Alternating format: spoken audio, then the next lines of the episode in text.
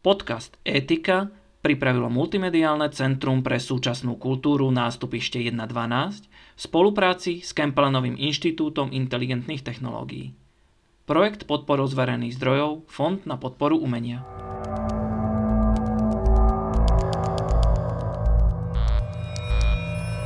Digitálne a informačné technológie nám zlepšujú a zjednodušujú život. Ale vyvolávajú aj nové spoločenské otázky a výzvy – Pýtame sa, čo z toho, čo je technicky možné, je aj dobré. Stáva sa nám totiž, že nejakú technológiu najskôr vypustíme von a až potom objavujeme jej dopady na ľudí a spoločnosť. Ale to môže byť už príliš neskoro. Počúvate podcast o spoločenských a etických otázkach digitálnych technológií.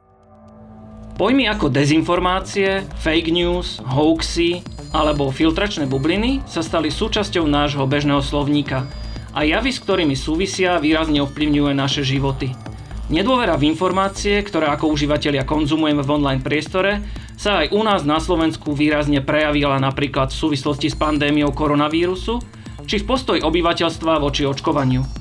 V dnešnom dieli nášho podcastu sa budeme rozprávať o tom, Prečo sú vlastne dezinformácie a filtračné bubliny, s ktorými sa stretávame, napríklad na sociálnych sieťach, tak nebezpečné? A ako sa voči tomuto nebezpečenstvu vieme efektívne brániť aj za pomoci nástrojov umelej inteligencie a strojového učenia?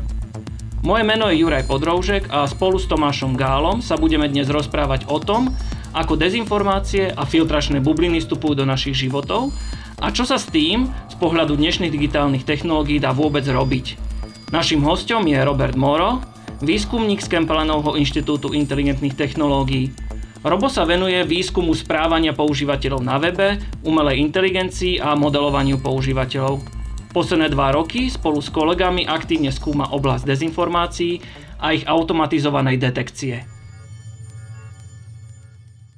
Tak ahoj Robo, Vítam ťa v našom podcaste a aj keď tento diel nenahrávame spoločne v štúdiu, ale v trocha spartianských podmienkach, každý z domu, sme radi, že si súhlasil a že začíname druhú sezónu práve s témou dezinformácií a filtračných bublín.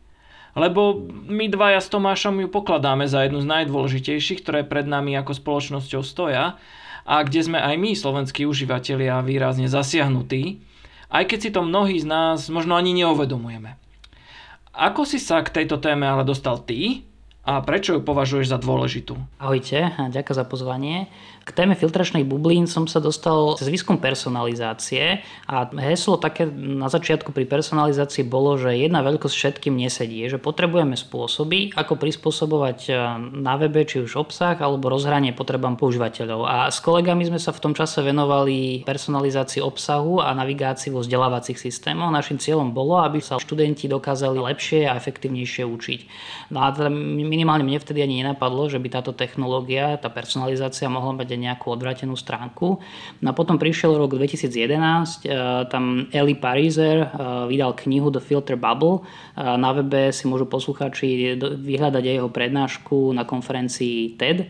A tam v tej knihe ukázal, alebo tá hlavná myšlienka bola, že ako algoritmy na sociálnej sieti, myslím, že to bol Facebook, začali skrývať príspevky od časti jeho kamarátov. On bol teda liberál a zrazu prestal vidieť príspevky svojich konzervatívnych kamarátov. No a v tom čase, v tom 2011, myslím, že to malo celkom veľký ohlas vo výskumnej komunite a už vtedy sa začali skúmať nejaké metódy, že ako na jednej strane zachovať benefity personalizácie a na druhej teda minimalizovať tieto negatíva, tieto filtračné bubliny.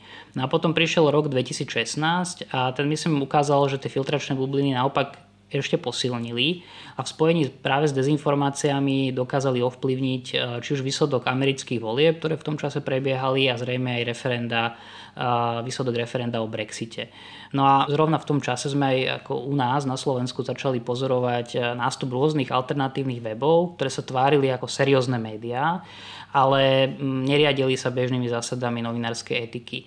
A mm, myslím si, že čas spoločnosti si ich nástup vôbec nemusela všimnúť. Vôbec si nemuseli všimnúť, že sa niečo deje, pretože sa im nezobrazovali na tom ich nejakom feede, napríklad na Facebooku, ale naopak pre inú časť spoločnosti sa tieto médiá veľmi rýchlo stali možno až primárnym zdrojom informácií. A to bol pre mňa taký spúšťač a myslím, že aj pre viacerých mojich kolegov, keď sme si začali hovoriť, že dobré, že ak sme ako informatici vlastne, ako programátori, výskumníci akoby pomohli otvoriť takúto pandorínu skrinku, takže či vieme opäť možno pomocou eh, technológií a pomocou informatiky eh, pomôcť napraviť tú situáciu, ktorú sme vlastne spôsobili. Mne práve tento moment toho uvedomenia si, že čo môže moja práca ako vedca alebo inžiniera spôsobiť ľuďom, si veľmi cením a ešte sa k nej aj vrátime v rámci tohto podcastu. Ale ešte predtým si poďme trocha vyčistiť stôl. Dnes okolo nás poletuje množstvo rôznych pojmov, ktoré sa navzájom aj prekrývajú alebo sa používajú takmer v rovnakom význame ako dezinformácie, nesprávne informácie, fake news, hoaxy a naozaj niekedy sa používajú, navzájom sa aj zamieňajú. Aj v angličtine, to nie je problém slovenčiny, že aj v angličtine nám dochádza k tomu, že sa pre dezinformácie používa termín disinformation alebo potom malinformation a, a, a mnohé ďalšie. Tak skúsme si v tomto troška urobiť poriadok. Máš pravdu. Um, aj napriek tomu, že tento fenomén sa už skúma niekoľko rokov, no minimálne od toho 2016, tak v tej terminológii panuje istý zmetok a aj v odbornej literatúre aj medzi lajkmi, keď tak poviem. A je to asi dané tým, že jednak rôznou históriou rôznych z týchto pojmov, ktoré už existovali aj predtým a aj tým práve, že sa snažia akoby obsiahnuť rôzne javy Hej, že keď by som povedal nejaký príklad, tak uh, asi aj intuitívne cítime, že je rozdiel, ak napríklad nejaká oficiálna um, tlačová agentúra, napríklad Ruska, vydá nepravdivú správu, napríklad, že na Ukrajine ukrižovali ruského chlapca. A to je iné, ak niekto nejaký človek na Facebooku zazdieľa správu o tom, že videl pri Drždiaku migrantov a ešte iné by to bolo, ak nejaké médium vydá správu, že napríklad zomrela nejaká celebrita, čo sa neskôr ukáže ako nepravdivé. Je, že keby sme hodnotili len tú e, pravdivostnú hodnotu, tak všetky tie informácie sú nepravdivé. Hej? Ale, uh... ale zatiaľ čo v tej prvej, ak tomu rozumiem správne, tak tam môže ísť o možno o získanie nejakého benefitu, že je to cieľené vlastne klamstvo alebo nepravda s cieľom získať nejakú výhodu politickú alebo biznisovú v tom druhom prípade je to vlastne klamstvo a v tom treťom prípade to vlastne nepravdivá informácia, nejaká fáma, ktorá sa nakoniec ukáže ako pravdivá, ktorú napríklad zdieľaš ani bez nejakého možno zámeru alebo nejakého vedomia. Presne tak. Aj. Čiže sú tam rozdiely a preto akoby aj potreba to nejako odlíšiť, používať nejaké mm, iné pojmy a niekedy sa to, by sa to teoreticky dalo akože minimálne tie prvé dve veci akoby zastrešiť pod pojmom fake news. To myslím, že sa začalo používať práve najmä po tom roku 2016. Väčšinou to bolo ako synonymum dezinformácie, ale odtedy ten termín mám pocit, že sa veľmi sprofanoval, najmä ďaká Trumpovi si určite spomínate, ako všetko vlastne označoval, že to je fake news.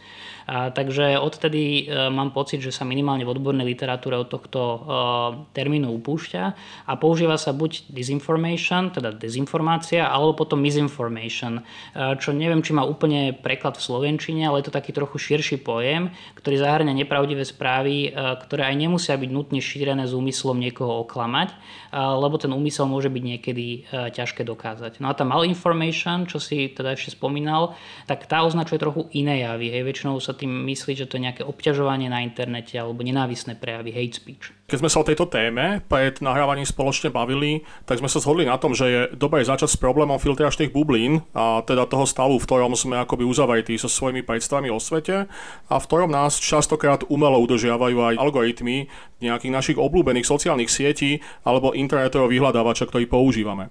V týchto bublinách nedostávame iba informácie e, stále z tých istých zdrojov, ale hlavne informácie s veľmi podobným obsahom. A aký je tam vzťah? Sú takéto bubliny napríklad náchylnejšie na dezinformácie? To nebezpečenstvo podľa mňa spočíva akoby najmä v tej efektivite.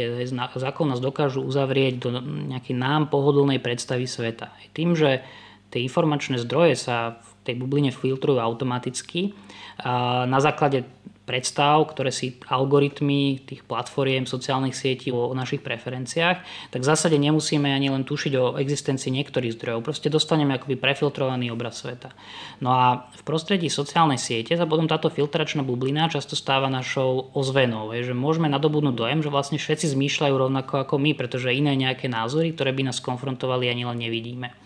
No a to nebezpečenstvo, jedno z tých nebezpečenstiev je, že ak potom napríklad nastane rozpor s realitou, je, že povedzme nejaká nami preferovaná politická strana alebo politik prehrajú vo voľbách a to napriek tomu, že zdanlivo všetci v našom okolí sú ich podporovatelia, tak môžeme nadobudnúť presvedčenie, že možno nastal nejaký podvod alebo manipulácia. Hej, čiže to je jedno nebezpečenstvo. Takéto druhé e, je presne to, čo si naznačil, že možno tie bubliny naozaj sú náchylnejšie na šírenie dezinformácií, pretože e, v rámci tej bubliny je pravdepodobné, že jedna informácia, jedna tá istá sa k tebe dostane z rôznych strán a často to bude tá prvá informácia informácia v nejakej téme a na základe tej prvej informácie, čo uvidíš, e, si často vlastne vytvoríš názor a ten už je potom neskôr ťažšie zmeniť.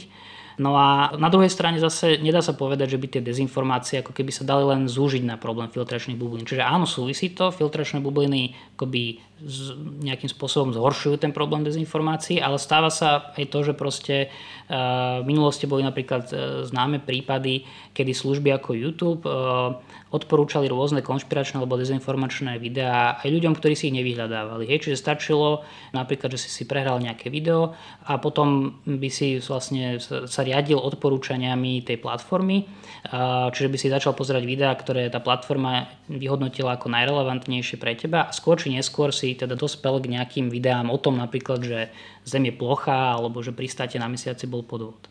No a v súčasnosti sa zdá, aspoň podľa nejakých e, posledných výskumov, ktoré sa v tomto robia, že k nejakej istej náprave v tomto dochádza práve pod tlakom spoločnosti aj nejakých regulácií a teda, že už je menšia šanca, že by si sa k takémuto obsahu dostal nevyžiadane, ale stále je tam problém teda tých, e, tých filtračných bublín. Uh-huh. Ale keď sa vlastne nad tým zamyslíme, tak my sa do filtračných bublín uzatvárame v podstate úplne prirodzene, že dokonca Častokrát sú to nejaké skratky a predsudky v uvažovaní, ktoré sú pre človeka veľmi cenné a sú to efektívne spôsoby, ako vôbec vnímať svet, ako, ako na nazerať. Lebo to je vlastne situácia, ktorú poznáme, spracovaná v mnohých knihách. Nedávno sme rozobrali knihu Daniela Kahnemana Thinking Fast and, Slow, kde sa práve rozlišujú tie dva systémy. Taký rýchlejší systém, ktorý je založený častokrát na, na predsudkoch, takéto rýchle uvažovanie, preskokové uvažovanie a potom to druhé pomalé racionálne. Ale ak by sme mali v tom druhom systéme, tom pomalom racionálnom vlastne fungovať celý život s nejakým chladným odstupom, tak by sme v živote de facto už nerobili nič iné. Že by nám už nič iné ani neostal čas. Kde tu Tomáš mal pred pár týždňami prednášku o rôznych takýchto skratkách uvažovaní, ktoré človek robí automaticky, automaticky ich používa, sú na prospech. Lebo čo sa týka filtračných bublín, ja si aj od detstva pamätám takých tých nadšených čitateľov Denikena, ktorí keď sa stretli, tak im zasvietili oči, že našli do svojho spojenca a boli schopní sa siahodlho venovať dôkazom existencie mimozenšťanov v našich dejinách, alebo možno aj menej extrémny príklad, kde nemusia ani vystupovať dezinformácie. To sú povedzme bubliny, ktoré sú fanušikovské, napríklad fanušikovia toho istého futbalového klubu alebo hudobnej kapely. No a v čom je to podľa teba v tom online svete iné, napríklad na tých sociálnych sieťach? A prečo by nás filtračné bubliny, ktoré vzniknú práve tam, mali trápiť viac? Myslím si, že tam viacero rozdielov. A jeden taký zásadný je, že s príchodom online sveta sa vlastne odstránila akoby bariéra pre tvorbu a šírenie obsahu, ktorá tu bola v minulosti. Že na jednej strane to je pozitívne, to bol vlastne jeden z tých prísľubov webu, že vlastne hoci kto môže tie informácie tvoriť, zdieľať, modifikovať a podobne. Ale na druhej strane to prinieslo vlastne aj ten fenomén dezinformácií. No a zároveň to išlo ruka v ruke s tým, že sa násobne zväčšil počet ľudí, ktorým sa dokáže akákoľvek informácia dostať vo veľmi krátkom čase, ktorý dokáže zasiahnuť. Čiže um, napríklad z nedávnej minulosti firma, kde si v Severnom Macedónsku bez online sveta asi nikdy nemala prostriedky na to, aby produkovala jednoznačne falošné správy, ktoré boli cieľené na americké publikum, čiže už tam bola nejaká aj tá geografická vzdialenosť a tieto správy sa stali najzdielanejšími v istom čase a na tom tá firma vlastne zarábala aj na produkcii falošných správ. No a, a toto je práve niečo, čo priniesol ten, ten online svet. A vlastne ten rozdiel je, že tá, tá na novinárčina, minimálne tak, ako ja vnímam, teda novinár nie som, ale mal, tá, tá je pomalá. Hej, že informáciu proste musí, treba najskôr získať, treba ju overiť, zabezpečiť e, potrebné stanoviska viacerých strán, ak tam vystupujú viaceré strany. A naproti tomu tie nepravdivé informácie, tie vieme generovať e, rýchlo. A dokým ich stihne niekto overiť, tak práve vďaka tým súčasným technologickým prostriedkom i už vidia vlastne tisícky ľudí. No a tie možno nejaké existujúce ľudské predsudky pritom určite zohrávajú nemalú rolu. Čiže ja si myslím, že je to možno aj preto, že tie intuície, ktoré nám do istej miery mohli byť užitočné v offline svete, tak nás veľmi nepripravili na konfrontáciu s online svetom.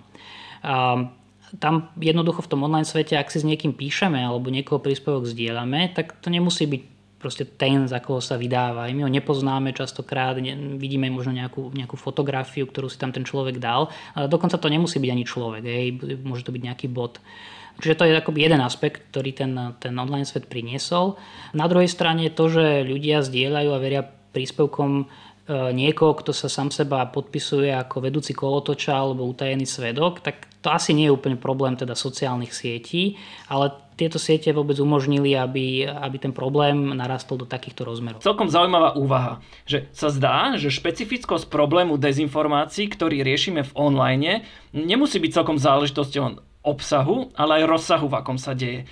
Že pokiaľ by sme mali v populácii povedzme len malú časť ľudí náchylných na nejaké okrajové alebo alternatívne myšlienky, tak by sme to nemuseli pociťovať ako nejaký zásadný problém, Naopak, to by mohlo do istej miery byť aj pre nás osviežujúce, lebo takíto ľudia testujú naše vlastné presvedčenia alebo naše vlastné možno aj predsudky a máme potom my snahu ako keby si vedieť vyargumentovať tú vlastnú pozíciu, obhajiť si ju.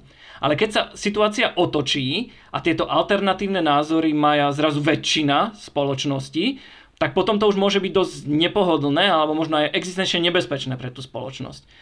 To mi je pripomína jednu zo stratégií, ktorú v etike máme, a ktoré je aj napríklad základom toho veľmi slávneho e, kantovho kategorického imperatívu. Vlastne tá stratégia sa volá univerzalizácia. Že keď si vezmeš nejaké svoje individuálne správanie a chceš ho teraz posudzovať, že či je morálne správne alebo, alebo nie, tak si predstavíš situáciu, že ju zovšeobecníš, že by tak konali viacerí, alebo rovno všetci hej, spoločnosti. A je to veľmi podobné, ako keď matka povie dieťaťu, ktoré, keď ho chce na niečo upozorniť, že tak teraz si predstav, že by to urobili všetci. No a pri takomto teste sa ukazuje, že prečo je vlastne to šírenie dezinformácií z morálneho hľadiska problematické. Lebo keď sa tak začnú správať veľká časť populácie, alebo všetci, tak vlastne sa tým ohrozia samotné základy a princípy fungovania z nejakej demokratickej spoločnosti.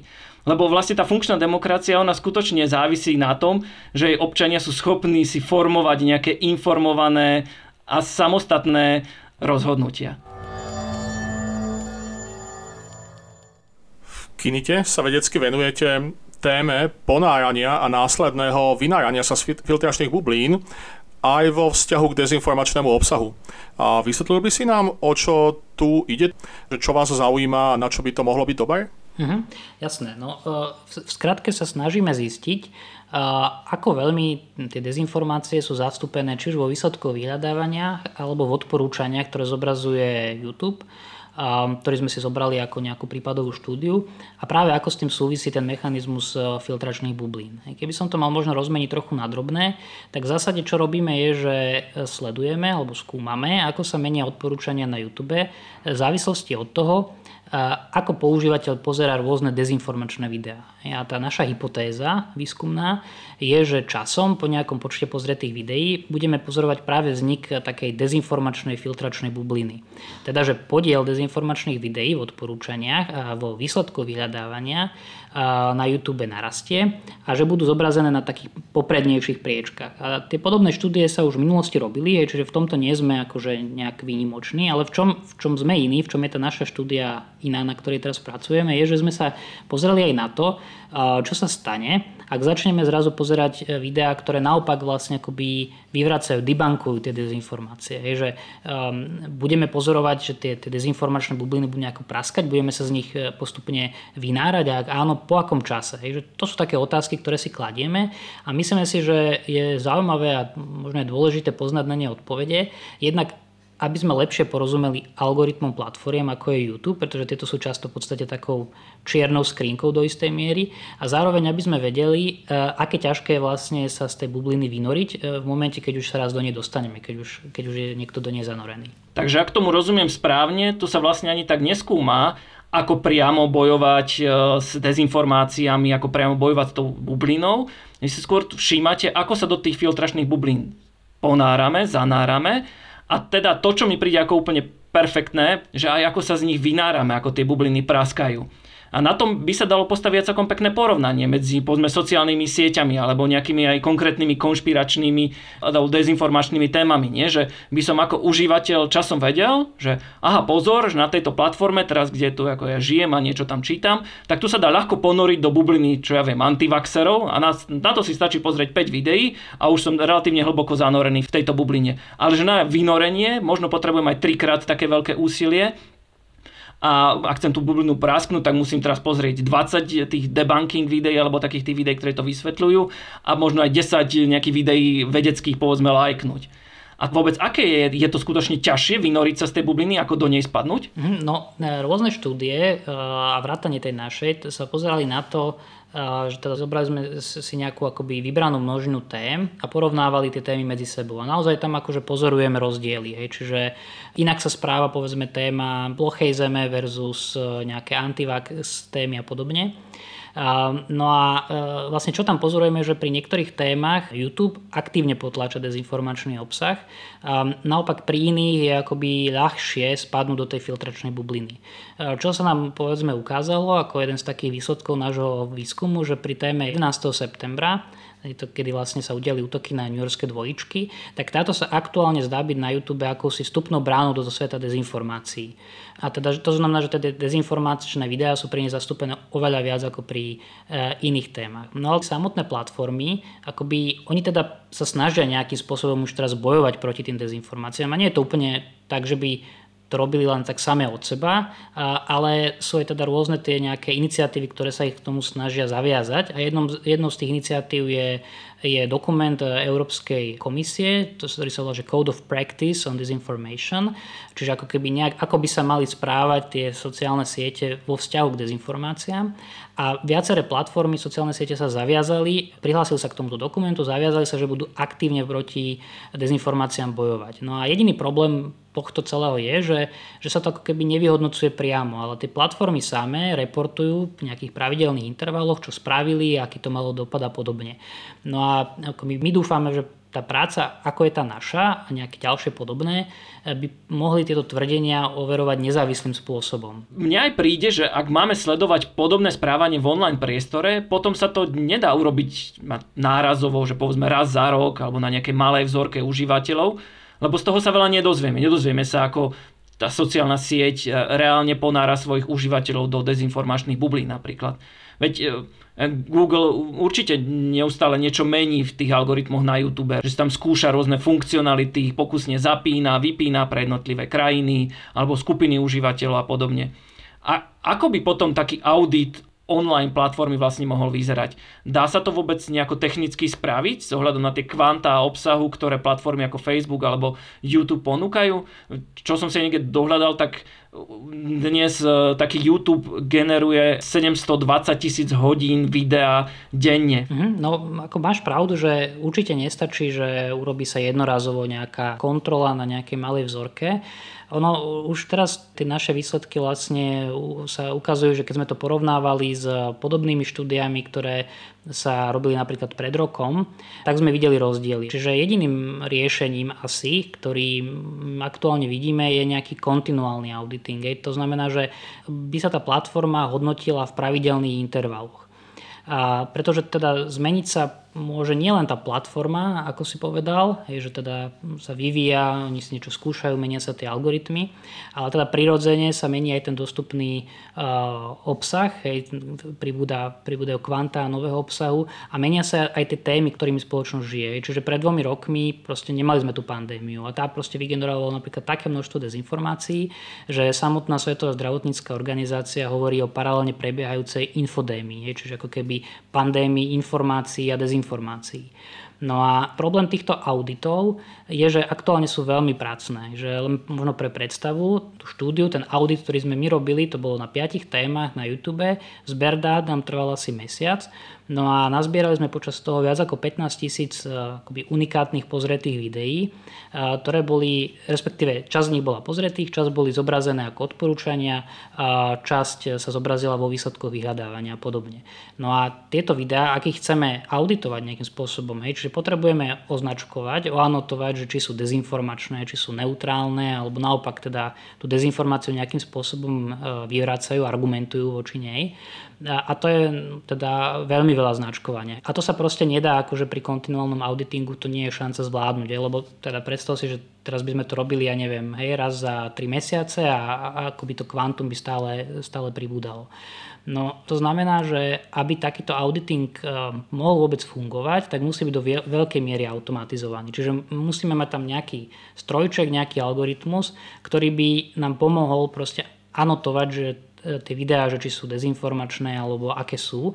No a jeden z tých nápadov, ktorý by sme chceli na to použiť, je tzv. učenie s učiteľom. Ten rozdiel voči tomu klasickému učeniu s učiteľom je, že teda nemám jednu značku, ktorá je vyslovene pravdivá, ale môžem ich mať viacero s rôznou mierou neistoty. Časť videí na začiatok by označkoval človek a pri tých ostatných by sme mali takéto heuristiky, že napríklad neviem, z akého sú kanálu, je kto ich autorom, e, že či tie kanály sa nachádzajú na nejakom zozname dezinformačných zdrojov, že či mali v minulosti odstranený obsah a podobne.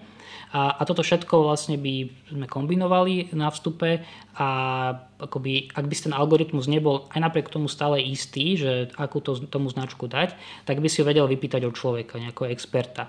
A, a takto by sa vlastne postupne učil na nových príkladoch vlastne automaticky to rozlišovať a anotovať. Tak ak tomu rozumiem správne, to znamená, že namiesto toho, že niekomu dám nejakému človeku článok z konšpiračného zdroja, nech mi povie, či je to dezinformácia alebo nie, tak vytvorím viacero takých light tových kontrol, hej, že sa napríklad e, pozerá ten algoritmus, či je to známy autor a keď teda nie, tak povie, že to je asi dezinformácia. Keď sa pozrie sa na ten zdroj, odkiaľ to pochádza, ak je na nejakom blackliste, ako sú povedzme ten zoznam, čo majú u nás konšpirátori SK, hej, tak je to tiež asi dezinformácia. Pozrie sa, či sú tam nejaké vyslovené klamstvá.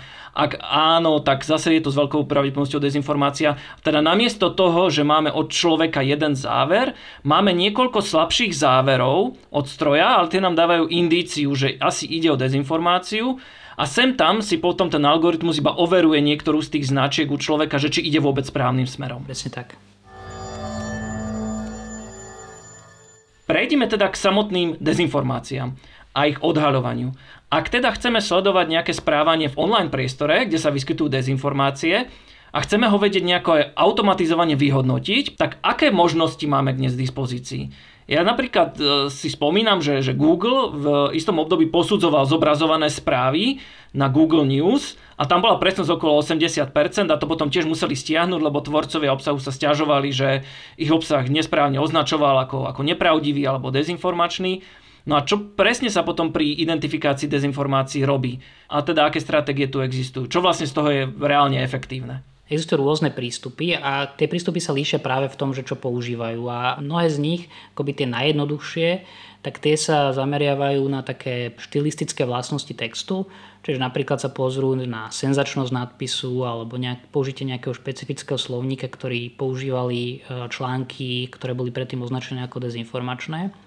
A tie komplexnejšie prístupy by sa práve mohli pozrieť že na tie veci, že napríklad na ten zdroj správy alebo dôveryhodnosť toho zdroja, či sú uvedení autory a podobne. Alebo taká dobrá akoby nejaká metrika môže byť, že sa pozrieme, že ak to nejaký obrázok, hej, takže či ten obrázok je povedzme použitý v správnom kontexte alebo je to len niečo, čo bolo stiahnuté z internetu. Ale stále sa dá povedať, že toto sú v podstate relatívne povrchné črty, aj keď treba povedať, že v súčasnosti mnohé tie metódy sú už založené na relatívne komplexných jazykových modeloch, ktoré sú natrenované na kvantách, kvantách e, e, textu, využívajú hlboké neurónové siete.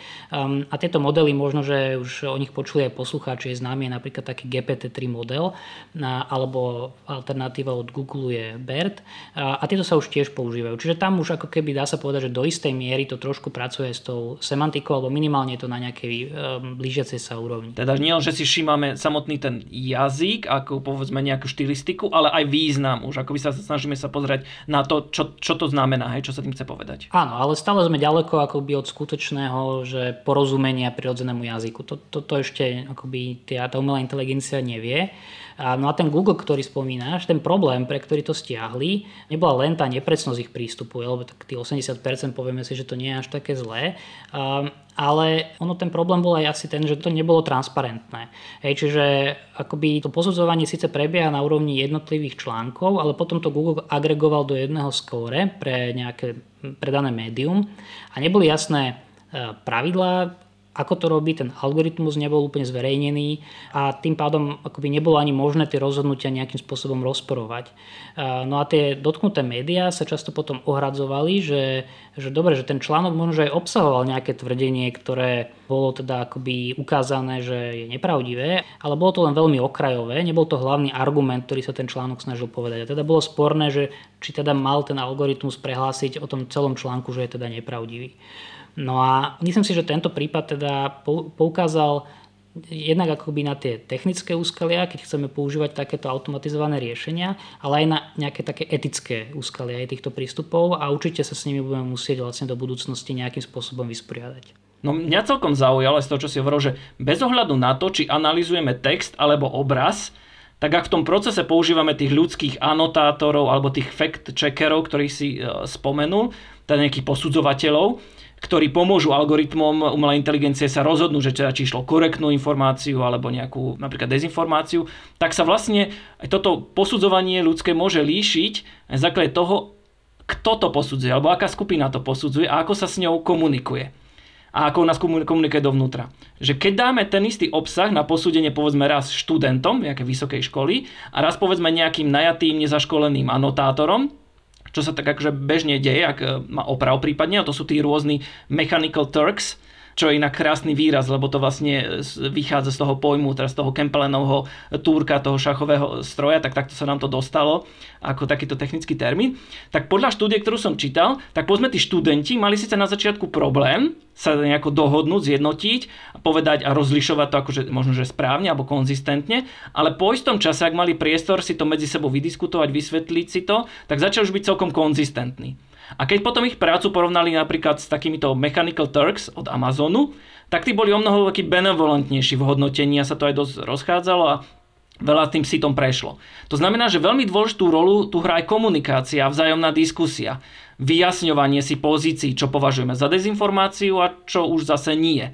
A toto je niečo, čo do budúcna bude treba určite vyriešiť aj pri tom spomínanom automatickom kontinuálnom auditovaní, keď si napríklad už bude všetko anotovať ten stroj sám, že by sa vlastne tiež mal s niekým porozprávať, a keď to teda nebude môcť byť človek vzhľadom na tie objemy, tak to bude asi nejaký iný stroj, nejaký iný algoritmus, s ktorým on bude konfrontovať a takto diskutovať tie svoje prvotné názory. Mm-hmm, no, ako ono v prvom kroku by to mohol byť aj človek a jedna z tých techník, ktorá by sa dala použiť je aktívne učenie. A to je práve teda to, že ten stroj v prípadoch, kedy si nie je istý, tak sa spýta človeka, že akú značku by dal on. To už sme spomínali. No ale teda ten trik je v tom, že samozrejme nemôže sa spýtať e, akože pri každom tom prípade, lebo presne ten objem sa nedá zvládať.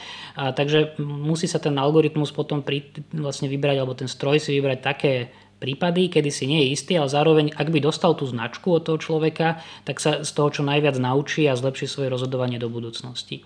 No ale čo podľa mňa bude aj kľúčové e, do budúcnosti a zatiaľ to až tak možno, že sa nedieje, je, aby ten stroj poskytol nielen tú samotnú anotáciu, ale aj nejaké vysvetlenie, respektíve nemusí to byť možno ani vysvetlenie, ale aspoň odôvodnenie, že rozhodol som sa, že toto je dezinformácia, e, lebo, hej, vymenovať nejaké dôvody, ale tak, aby to bolo teda pre človeka zrozumiteľné a teda aj preskúmateľné, overiteľné a bez toho, aby musel poznať, ako ten stroj vo vnútri funguje povedzme si ale úprimne, analýza dezinformácie je jedna vec, ale návrh vhodných postupov na vhodné protiopatrenia je vec druhá. Lebo ľudia, ako sme už povedali v úvode, sú do veľkej miery ovplyvnení svojimi predsudkami, vierou v obraz sveta a táto viera sa nedá len tak ľahko zmeniť iba tým, že človeku predstavíme pravdivé fakty, ktoré by kontrastovali s jeho obľúbenou dezinformáciou. To znamená, že ak len ukážeme, že aha, toto je nepravdivý obsah, asi len tak nedosiahneme, že tomu ľudia odrazu začnú veriť. Naopak, môže sa stať, že sa len ešte viac utvrdia vo svojom názore. No, myslím si, že v prvom rade teda to, čo si spomínal, akoby, či sa niekto dá presvedčiť alebo nie, ako závisí dosť na type tej dezinformácie. Je, že jedna vec asi sú, že nejaké svetonázorové, hlboko zakorenené presvedčenia. Tie sa zrejme u človeka budovali veľmi dlho a preto naozaj by bolo naivné očakávať, že, že ich bude možné jednoducho zmeniť. A dokonca si ani nemyslím, že to by mala byť úplne úloha nejakých algoritmov alebo platform, aby teraz neviem, prevychovávali ľudí. Druhá vec je, že ak napríklad teda naozaj, že ukážeme, že nejaká konkrétna informácia je, že je nepravdivá, že povedzme, že, že by začala cirkulovať nejaká správa, že že aha, tuto boli takéto nepokoje v Paríži minulý týždeň a mainstreamové médiá o tom neinformujú a použije sa tam nejaký obrázok, ktorý e, je napríklad z nepokojov z Indie spred dvoch, troch rokov, čo také podobné prípady sa stávajú, že toto sa takto nejak vytrhne z kontextu a použije sa to úplne inom kontexte, tak, tak tam si myslím, že akoby väčšina ľudí asi by uznala svoj omyl. Ako možno by sa nezmenil ich názor v tom probléme, ktorého sa tá správa týkala, ale minimálne, že tej správe by už akoby neprikladali nejakú dôležitosť. No ale typicky, čo sa deje pri tých dezinformáciách, je, že oni sa teda veľmi rýchlo rozšíria k veľkej skupine ľudí. A to už ako sme spomínali, aj cez tie filtračné bubliny vlastne dostanú sa k ním z rôznych zdrojov a vlastne rýchlo si takto utvoria prvotný názor. Vlastne čím neskôr potom túto informáciu sa pokúsime vyvrátiť, tak tým menšia je šanca, že, že ľudia uznajú svoj omyl. Nehovoriac o tom, že čo sa často stáva, je, že k väčšine ľudí, čo tú pôvodnú dezinformáciu videli, tak sa jej oprava ani len nedostane. No a preto akoby je snaha vyvracať dezinformácie už zárodku. Prípadne preventívne ešte predtým, ako sa virálne rozšíria. že u nás možno sa o to snaží napríklad na Facebooku, čo ja som si všimol, kanál policie Slovenskej republiky, čo je super. A, no a práve vtedy, ak teda my už akoby dopredu identifikujeme, že aha, tuto nám vzniká nejaký problém, niečo sa ide šíriť, nejaká správa a dopredu o tom napíšeme e, a dostane sa to k ľuďom, tak je nejaká šanca, že ich akoby imunizujeme. Hej, že, že keď aj narazia potom na tú dezinformáciu, tak už budú vedieť, že, že si majú dať pozor, že vlastne to nie je pravdivá vec. No ale keď teda spomínaš tie rôzne stratégie, a, tak a, No, určite tam spadá aj to, že čo vlastne platformy začali pri niektorých príspevkoch robiť. Možno ste si to všimli, asi aj poslucháči, že, že ak e, sú nejaké príspevky, ktoré sa týkajú covidu, tak bez ohľadu na ich pravdivosť, či je to pravdivý, nepravdivý príspevok, tak sa tam, akoby, je tam nejaké upozornenie, že pozor, toto je akoby nejaká téma, ktorá možno generuje veľa dezinformácií a býva tam napríklad odkaz na, nejaký, na nejakú autoritu, ako je Svetová zdravotnícka organizácia alebo u nás by to bol Úrad verejného zdravotníctva. A e, nedávno tiež vlastne Seznam CZ hej, v Česku začal svojich používateľov aktívne upozorňovať, že klikli na článok z nejakého dezinformačného e, zdroja. Na práve nejaké nedávne výskumy ukázali, že toto by mohla byť celkom efektívna stratégia, či takéto akoby upozorňovanie e, pri kliknutí. Takže som sám zvedavý, že ako to dopadne v reálnej prevádzke, že či, či sa to ukáže aj na tom sezname ako efektívne a či to nebude mať nejaké aj negatívne možno efekty na tých používateľov. Jednou z veľkých dilem, ktorú riešime pri analýze a následnom teda aj odstraňovaní dezinformácií, ale aj akéhokoľvek iného nejako neželaného správania, také ofenzívne správanie, útočenie, hate speech, je, že sa na jednej strane chceme pred nimi chrániť, ale zároveň samozrejme chceme chrániť aj slobodu slova. Že aby pod pláštikom boja proti neznášanlivosti a povedzme klamstvu a nejakým manipuláciám sme nevyliali aj celú tú vaničku, v ktorej sú naše občianske slobody, napríklad sloboda prejavu. A toto bola aj relatívne častá otázka, ktorú keď sme nedávno mentorovali jeden, jeden hackathon práve o, o tých nenávistných prejavoch, o hate speech, tak práve toto sme tam aj riešili, že ako vlastne nájsť ten balans, tú rovnováhu medzi povedzme bojom proti dezinformáciám alebo bojom proti takémuto nejakému neznášanlivému alebo nebezpečnému správaniu a na druhej strane práve zachovaním slobody slova. Ako to vidíš ty ako inžinier, ale ako človek, ktorému podobné témy nie sú ľahostajné? No, tiež nad tým často premýšľam. Nemá to asi úplne akoby jednoduché riešenie, ale možno to, čo sa mi javí ako dobrým kompromisom sú práve tie upozornenia, o ktorých sme pred chvíľou hovorili. Um, aj keď to tiež určite nefunguje 100% a už teraz vlastne na tých platformách vidíme, že to ide ruka v ruke s nejakým moderovaním, mazaním klamlivého alebo hanlivého obsahu, prípadne jeho znevýhodňovania, tak aby sa zobrazoval na nízkych uh, priečkách. A to už určite by niekto mohol označiť za zásah do slobody slova a sú také nejaké aj vlastne názory, že prečo by mali toto vôbec platformy robiť, hej, že to akoby nejaký verejný priestor. A, a ten problém asi je, ak, najmä ak sa to deje zase akoby automaticky, čo sa často deje a, a netransparentne. Čiže e, opäť asi jedno z tých riešení e, je väčšia možno transparentnosť e, a vysvetliteľnosť jednak tých algoritmov, ktoré sú vlastne akoby súčasťou tých riešení, ale aj tých procesov, lebo vlastne tie procesy väčšinou zahrňajú aj nejakých ľudí, alebo mali by zahrňať aj tých ľudí, čiže je dôležité, aby akoby na konci bol nejaký človek, na ktorého sa vieme obrátiť, ktorý vie preskúmať tie rozhodnutia. Mne sa v tomto kontexte ale aj veľmi páči myšlienka, ktorú má vo svojej knihe o etických dilemách medzi dobrom a zlom Jan Markoš, kde, kde sa zaoberá práve aj témou administrácie obsahu v online a slobody slova. Inak tú knihu naozaj odporúčam, je to zbierka veľmi pekných esejí, úvah o rôznych etických dilemách. A on práve v jednej z týchto esejí argumentuje, že my bežne uvažujeme o slobode slova ako práve rečníka povedať hocičo. Že, že vlastne takto aj chápeme, že sloboda slova znamená, že naozaj môžem prejaviť a môžem vysloviť akúkoľvek myšlienku. Ale že na toto právo by sme sa mali vlastne pozerať v skutočnosti cez právo jeho publika, alebo toho, kto vlastne konzumuje tie informácie, ako právo na prístup k informáciám. A ak je tá informácia, ktorú nám niekto podáva, zámerne klamlivá, s cieľom dokonca aj niekoho zmanipulovať, tak by sme asi nepovedali, že publikum má právo dostať klamlivú informáciu alebo byť zavádzané.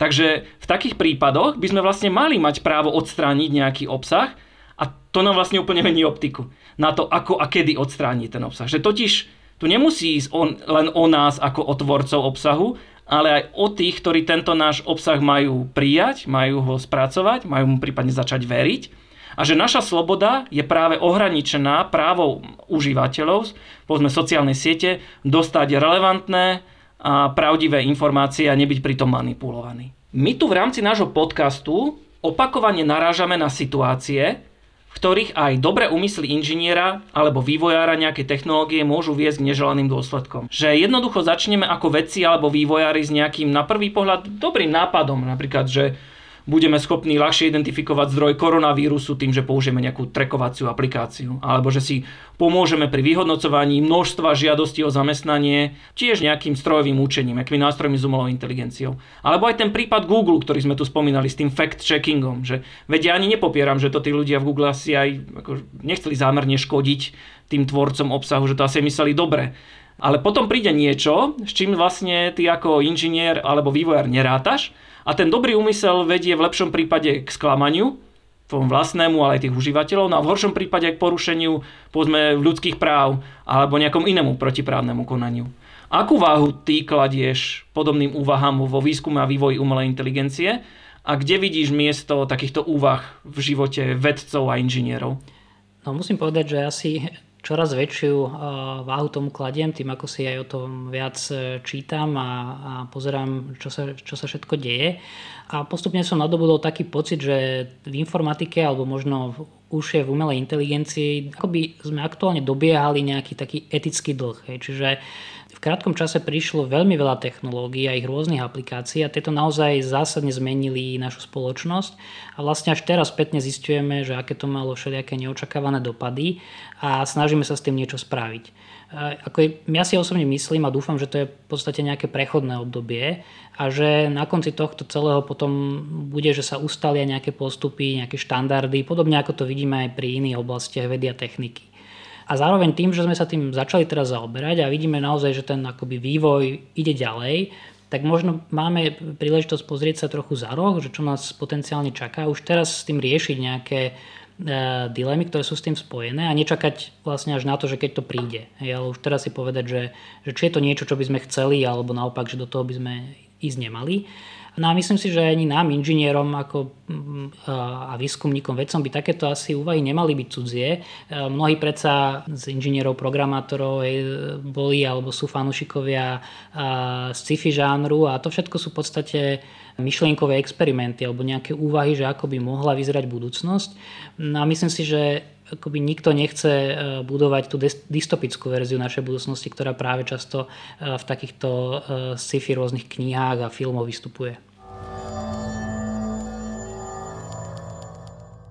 Kempelenovom inštitúte inteligentných technológií sa práve aj s Jurom snažíme o presadenie myšlienok etického dizajnu. A aj s vašim tímom sme prešli tzv. Data Ethic Assessmentom vo výskumnom projekte, ktorý sme tu spomínali, teda to auditovanie ponárania sa a vynárania sa z filtračných bublín. V rámci tohto assessmentu sme sa pýtali spolu s vami, aké etické otázky sa vo výskume môžu objaviť a akým rizikám bude treba čeliť. Ako to takto s odstupom času hodnotíš? Do akej miery tieto procesy považuješ za prínosné? No, pre mňa to bola nová skúsenosť, čiže ako bol to prvýkrát, čo niečo takéto som absolvoval a ako celkovo naozaj to považujem za veľmi prínosné a mne sa veľmi páčilo, že sme teda identifikovali nielen tie možné riziká, ktoré môžu nastať, ale že sme navrhli aj nejaké konkrétne kroky, ako tieto rizika minimalizovať a kto za to bude zodpovedný. Je, čo v podstate z toho softwarového inžinierstva sa to najviac podobalo nejakému možnému, možno takému risk assessmentu, aj hodnoteniu rizik. Ja som si z toho celého odniesol, že tento etický assessment e, naozaj môže byť veľmi užitočný nástroj a dúfam, že sme to nerobili e, ako naposledy, ale že to bude aj pokračovať pri ďalších projektoch.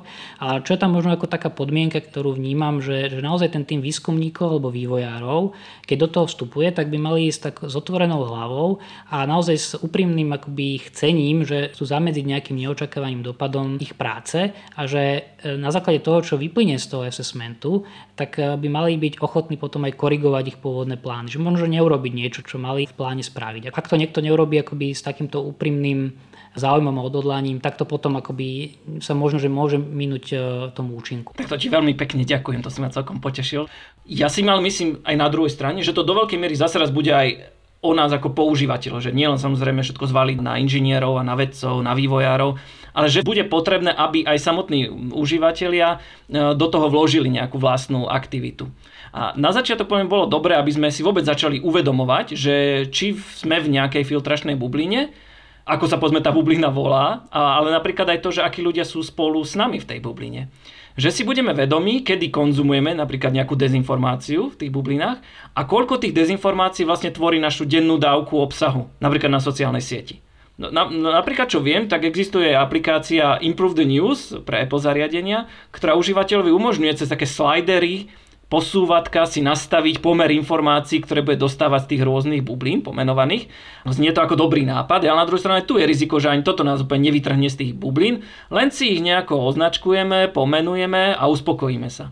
Preto sa začína dosť hovoriť o e, nových e, digitálnych právach občanov, napríklad aj práve na diverzifikované informácie, v angličtine, že the right to diverse information, teda, že budeš mať ako právo dostávať informácie, ktoré ti robia ten challenge e, tvojim existujúcim filtračným bublinám. Aj keď, priznajme si úprimne, to sa nám nemusí vždy páčiť, že môže byť v tom nekomfortný, ale na druhej strane to môže fungovať aj ako taký rebrík, po ktorom má šancu sa ako užívateľ vynoriť z tej svojej filtračnej bubliny, keď už nie úplne von, tak aspoň bližšie k jej povrchu. Lebo, no, priznajme si, filtračný bublín sa asi nikdy úplne nezbavíme. Asi by sme to aj zohľadom na to, čo sme hovorili, ani nemali.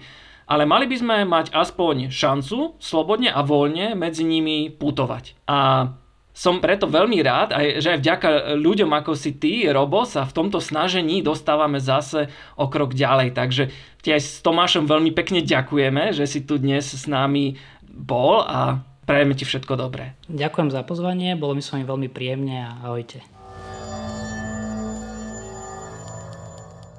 No a ako obvykle zakončíme tento diel recenziou na zaujímavú knihu a tento raz si recenziu pripravil Tomáš. Takže Tomáš, dávam ti slovo.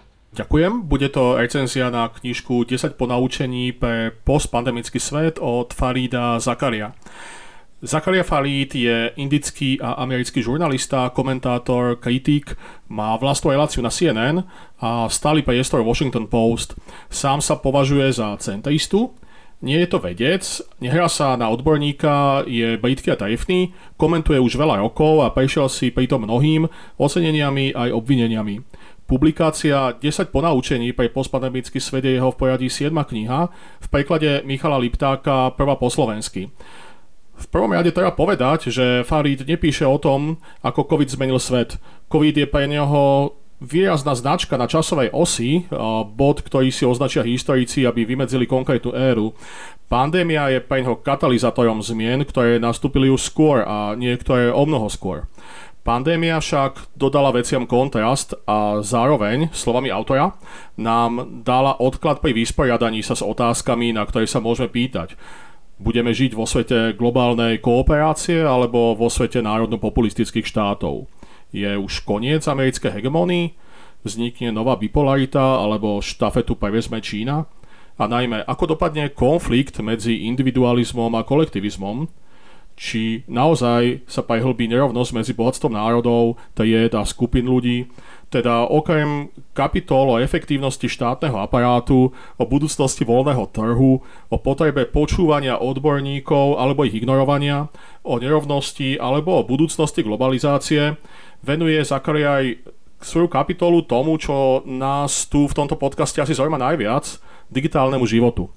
Nemožno s ním nesúhlasiť, že dnešná technológia, ktorú si so sebou nosíme v telefónoch, nám sprostredkúva už o mnoho viac, než by nám vedel povedať seba vzdelanejší človek, ak by sme s tým mohli hocikedy komunikovať. A aj keď jeho pozorovania už boli povedané inde, rád by som vypichol jeho myšlienku, citujúc, že čím šikovnejším sa stroj stáva v oblasti počítania dát a dodávania odpovedí, tým viac premýšľame nad tým, čo v nás mimo našej schopnosti myslieť je to jedinečne ľudské. V skutočnosti si vďaka inteligentným strojom asi ešte viac ceníme ľudských spoločníkov pre ich kreativitu, výstrednosť, nepredvídateľnosť, srdečnosť a intimitu. Kniha 10 ponaučení pre postpandemický svet kumuluje postrehy, ktoré stoja za prečítanie. To znie úplne super. Priznám sa, že ešte som nemal čas ani knižku si e, prečítať a ak sa nemýlim, to je už úplná novinka. To vyšlo len teraz, 27. apríla a vydal to denník N. Takže čitateľom určite odporúčame túto knihu a sám sa na ňu veľmi teším. No, čo, čo povedať na záver? Máme vlastne za sebou prvý diel tejto druhej série. Možno už e, poslucháči teda aj všimli, že tento raz sme v tandeme namiesto Míra Pikusa tu s Tomášom. Ja Tomášovi chcem veľmi pekne poďakovať, že do toho e, so mnou išiel. Ja ďakujem za tú šancu. Akože je, to, je to fakt, že nová skúsenosť. Bol som párkrát v rozhlase, ale podcast je pre mňa úplne že nový žáner. Dobre, tak sa teším aj na ďalšie diely. No a vy, milí poslucháči, v prípade, ak máte nejaké otázky, ktoré nám chcete položiť, alebo nám jednoducho chcete vyjadriť svoju podporu, dajte nám o tom vedieť a napíšte nám na adresu podcast kinit.sk. Takže prajem vám ešte príjemný deň a vidíme sa pri ďalšom dieli.